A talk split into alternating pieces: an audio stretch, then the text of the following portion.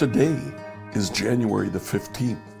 Today we see Joseph down but not out.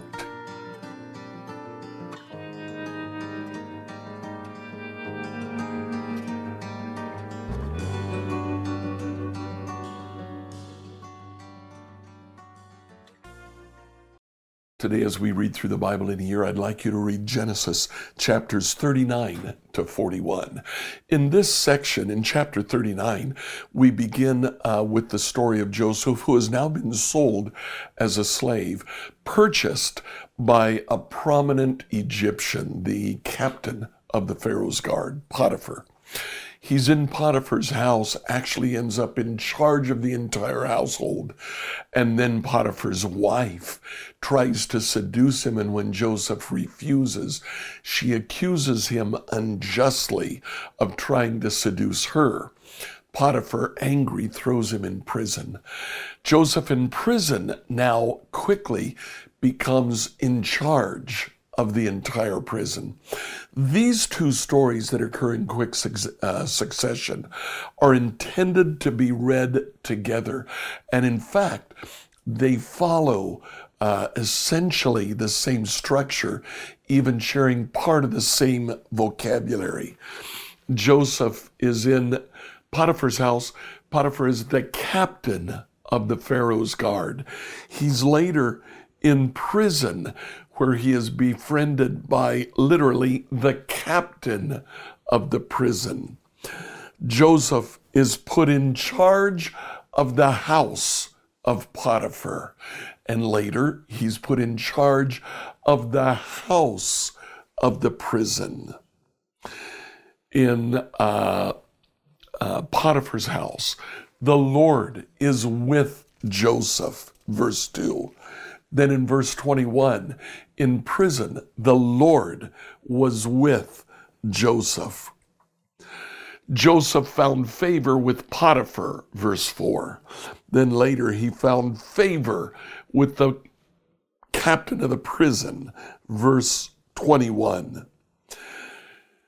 Chapter 39, verse 1. He was put in charge of everything in Potiphar's house verse 22, he was put in charge of everything in the prison.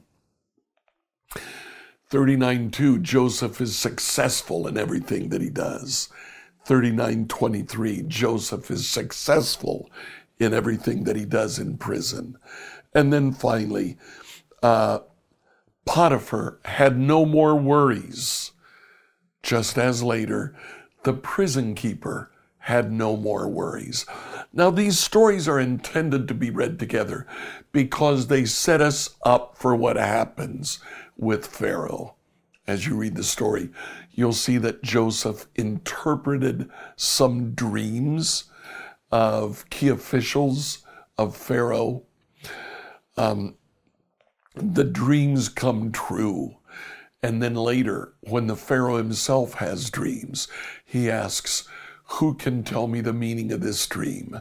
And it is his uh, chief cupbearer who says, I know a man. And he tells him about Joseph. Joseph interprets the dreams. The Lord is with Joseph before Pharaoh. Pharaoh has shows grace to Joseph. Joseph is put in charge of everything in Egypt. And Joseph is successful in everything that he does. And now the Pharaoh has no more worries.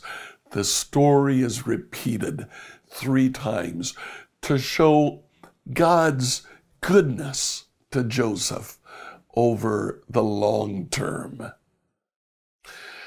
Someone has said that the Christian life is an obedience in a long direction. That's what happens with Joseph. He is obedient and walks with God for the long haul. Enjoy today as you read Genesis 39 to 41. When Joseph was taken to Egypt by the Ishmaelite traders, he was purchased by Potiphar, an Egyptian officer. Potiphar was captain of the guard for Pharaoh, the king of Egypt. The Lord was with Joseph, so he succeeded in everything he did as he served in the home of his Egyptian master. Potiphar noticed this and realized that the Lord was with Joseph, giving him success in everything he did. This pleased Potiphar, so he soon made Joseph his personal attendant. He put him in charge of his entire household and everything he owned. From the day Joseph was put in charge of his master's household and property, the Lord began to bless Potiphar's household for Joseph's sake. All his household affairs ran smoothly, and his crops and livestock flourished.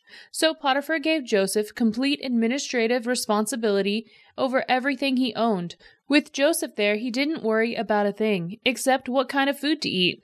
Joseph was a very handsome and well built young man, and Potiphar's wife soon began to look at him lustfully.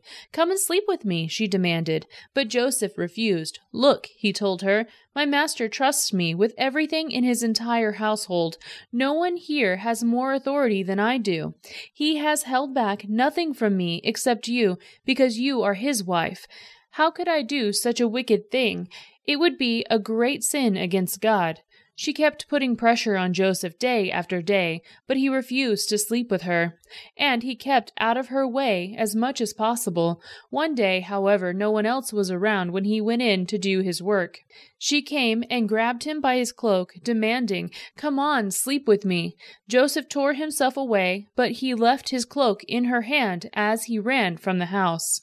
When she saw that she was holding his cloak and he had fled, she called out to her servants, Soon all the men came running. Look, she said, my husband has brought this Hebrew slave here to make fools of us. He came into my room to rape me, but I screamed. When he heard me scream, he ran outside and got away but he left his cloak behind with me. She kept the cloak with her until her husband came home. Then she told him her story. The Hebrew slave you brought into our house tried to come and fool around with me, she said, but when I screamed, he ran outside, leaving his cloak with me. Potiphar was furious when he heard his wife's story about how Joseph had treated her. So he took Joseph and threw him into the prison where the king's prisoners were held, and there he remained. But the Lord was with Joseph in the prison, and showed him his faithful love. And the Lord made Joseph a favorite with the prison warden. Before long, the warden put Joseph in charge of all the other prisoners and everything that happened in the prison. The warden had no more worries because Joseph took care of everything. The Lord was with him and caused everything he did to succeed.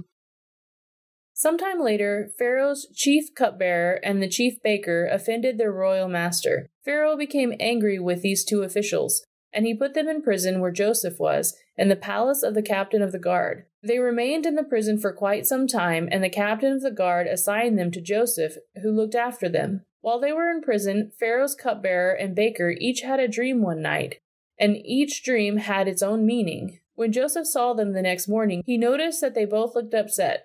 Why do you look so worried today? he asked them. And they replied, We both had dreams last night, but no one can tell us what they mean. Interpreting dreams is God's business, Joseph replied. Go ahead and tell me your dreams. So the chief cupbearer told Joseph his dream first. In my dream, he said, I saw a grapevine in front of me. The vine had three branches that began to bud and blossom, and soon it produced clusters of ripe grapes. I was holding Pharaoh's wine cup in my hand, so I took a cluster of grapes and squeezed the juice into the cup, and then placed the cup in Pharaoh's hand. This is what the dream means, Joseph said. The three branches represent three days. Within three days, Pharaoh will lift you up and restore you to your position as chief cupbearer. And please remember me and do me a favor when things go well for you. Mention me to Pharaoh so he might let me out of this place. For I was kidnapped from my homeland the land of the Hebrews, and now I'm here in prison, but I did nothing to deserve it. When the chief baker saw that Joseph had given the first dream such a positive interpretation, he said to Joseph, I had a dream too. In my dream, there were three baskets of white pastries stacked on my head. The top basket contained all kinds of pastries for Pharaoh, but the birds came and ate them from the basket on my head. This is what the dream means, Joseph told him. The three baskets also represent three days. Three days from now, Pharaoh will lift you up and impale your body on a pole. Then birds will come and peck away all your flesh. Pharaoh's birthday came three days later, and he prepared a banquet for all his officials and staff. He summoned the chief cupbearer and the chief baker to join the other officials. Then he restored the chief cupbearer to his former position, so he could again hand Pharaoh his cup. But Pharaoh impaled the chief baker just as Joseph had predicted when he interpreted his dream. Pharaoh's chief cupbearer, however, forgot all about Joseph, never giving him another thought. Two full years later, Pharaoh dreamed that he was standing on the bank of the Nile River. In his dream, he saw seven fat, healthy cows come up out of the river and begin grazing in the marsh grass. Then he saw seven more cows come up behind them from the Nile, but these were scrawny and thin. These cows stood beside the fat cows on the river bank. Then the scrawny, thin cows ate the seven healthy, fat cows. At this point in the dream, Pharaoh woke up. But he fell asleep again and had a second dream. This time he saw seven heads of grain, plump and beautiful, growing on a single stalk. Then seven more heads of grain appeared, but these were shriveled and withered by the east wind. And these thin heads swallowed up the seven plump, well fed heads. Then Pharaoh woke up again and realized it was a dream. The next morning, Pharaoh was very disturbed by the dreams. He called all the magicians and wise men of Egypt. When Pharaoh told them his dreams, not one of them could tell him what they meant. Finally, the king's chief cupbearer spoke up. Today I have been reminded of my failure, he told Pharaoh. Some time ago, when you were angry with the chief baker and me, and you imprisoned us in the palace of the captain of the guard, one night the chief baker and I each had a dream, and each dream had its own meaning. There was a young Hebrew man with us in the prison who was a slave of the captain of the guard. We told him our dreams, and he told us what each of our dreams meant, and everything happened just as he had predicted. I was restored to my position as cupbearer, and the chief baker was executed and impaled on a pole. Pharaoh sent for Joseph at once, and he was quickly brought from the prison. After he shaved and changed his clothes, he went in and stood before Pharaoh. Then Pharaoh said to Joseph, I had a dream last night and no one here can tell me what it means. But I have heard that when you hear about a dream, you can interpret it. It is beyond my power to do this, Joseph replied. But God can tell you what it means and set you at ease. So Pharaoh told Joseph his dream. In my dream, he said, I was standing on the bank of the Nile River, and I saw seven fat, healthy cows come up out of the river and begin grazing in the marsh grass. But then I saw seven sick looking cows, scrawny and thin, come up after them. I've never seen such a scary looking animal in all of Egypt. These thin, scrawny cows ate the seven fat cows, but afterwards you wouldn't have known it, for they were still thin and scrawny as before. Then I woke up. In my dream, I also saw seven heads of grain, full and beautiful, growing on a single stalk. Then seven more heads of grain appeared, but these were blighted, shriveled, and withered by the east wind, and the shriveled heads swallowed up the seven healthy heads. I told these dreams to the magicians, but no one could tell me what they mean. Joseph responded, Both of Pharaoh's dreams mean the same thing. God is telling Pharaoh in advance what he is about to do. The seven healthy cows and the seven healthy heads of grain both represent seven years of prosperity, the seven thin, scrawny cows that came up later, and the seven thin heads of grain withered by the east wind represent seven years of famine. This will happen just as I have described it, for God has revealed to Pharaoh in advance what he is about to do. The next seven years will be a period of great prosperity throughout the land of Egypt. But afterwards there will be seven years of famine so great that all the prosperity will be forgotten in Egypt. Famine will destroy the land. This famine will be so severe that even the memory of the good years will be erased. As for having two similar dreams, it means that these events have been decreed by God, and He will soon make them happen.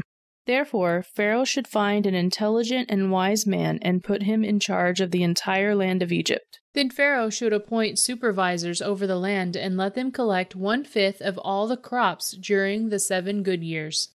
Have them gather all the food produced in the good years that are just ahead and bring it to Pharaoh's storehouses. Store it away and guard it so there will be food in the cities. That way there will be enough to eat when the seven years of famine come to the land of Egypt. Otherwise, this famine will destroy the land. Joseph's suggestions were well received by Pharaoh and his officials. So Pharaoh asked his officials, Can we find anyone else like this man so obviously filled with the Spirit of God? Then Pharaoh said to Joseph, Since God has revealed the meaning of the dreams to you, clearly no one else is as intelligent or wise as you are.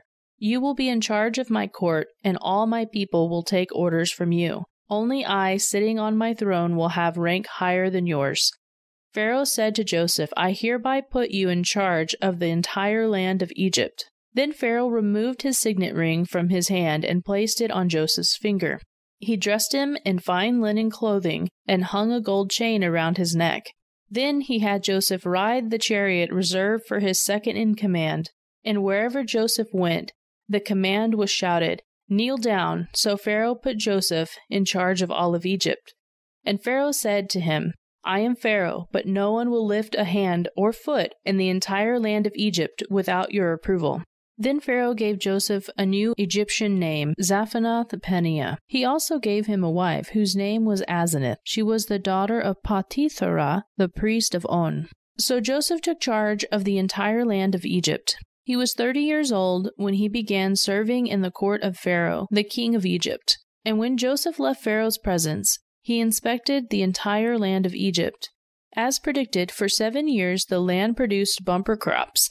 During those years, Joseph gathered all the crops grown in Egypt and stored the grain from the surrounding fields in the cities. He piled up huge amounts of grain, like sand on the seashore, Finally, he stopped keeping records because there was too much to measure. During this time, before the first of the famine years, two sons were born to Joseph and his wife Asenath, the daughter of Potiphera, the priest of On. Joseph named his older son Manasseh, for he said, God has made me forget all my troubles and everyone in my father's family. Joseph named his second son Ephraim, for he said, God has made me fruitful in this land of my grief. At last, the seven years of bumper crops throughout the land of Egypt came to an end. Then the seven years of famine began, just as Joseph had predicted. The famine also struck all the surrounding countries, but throughout Egypt there was plenty of food. Eventually, however, the famine spread throughout the land of Egypt as well.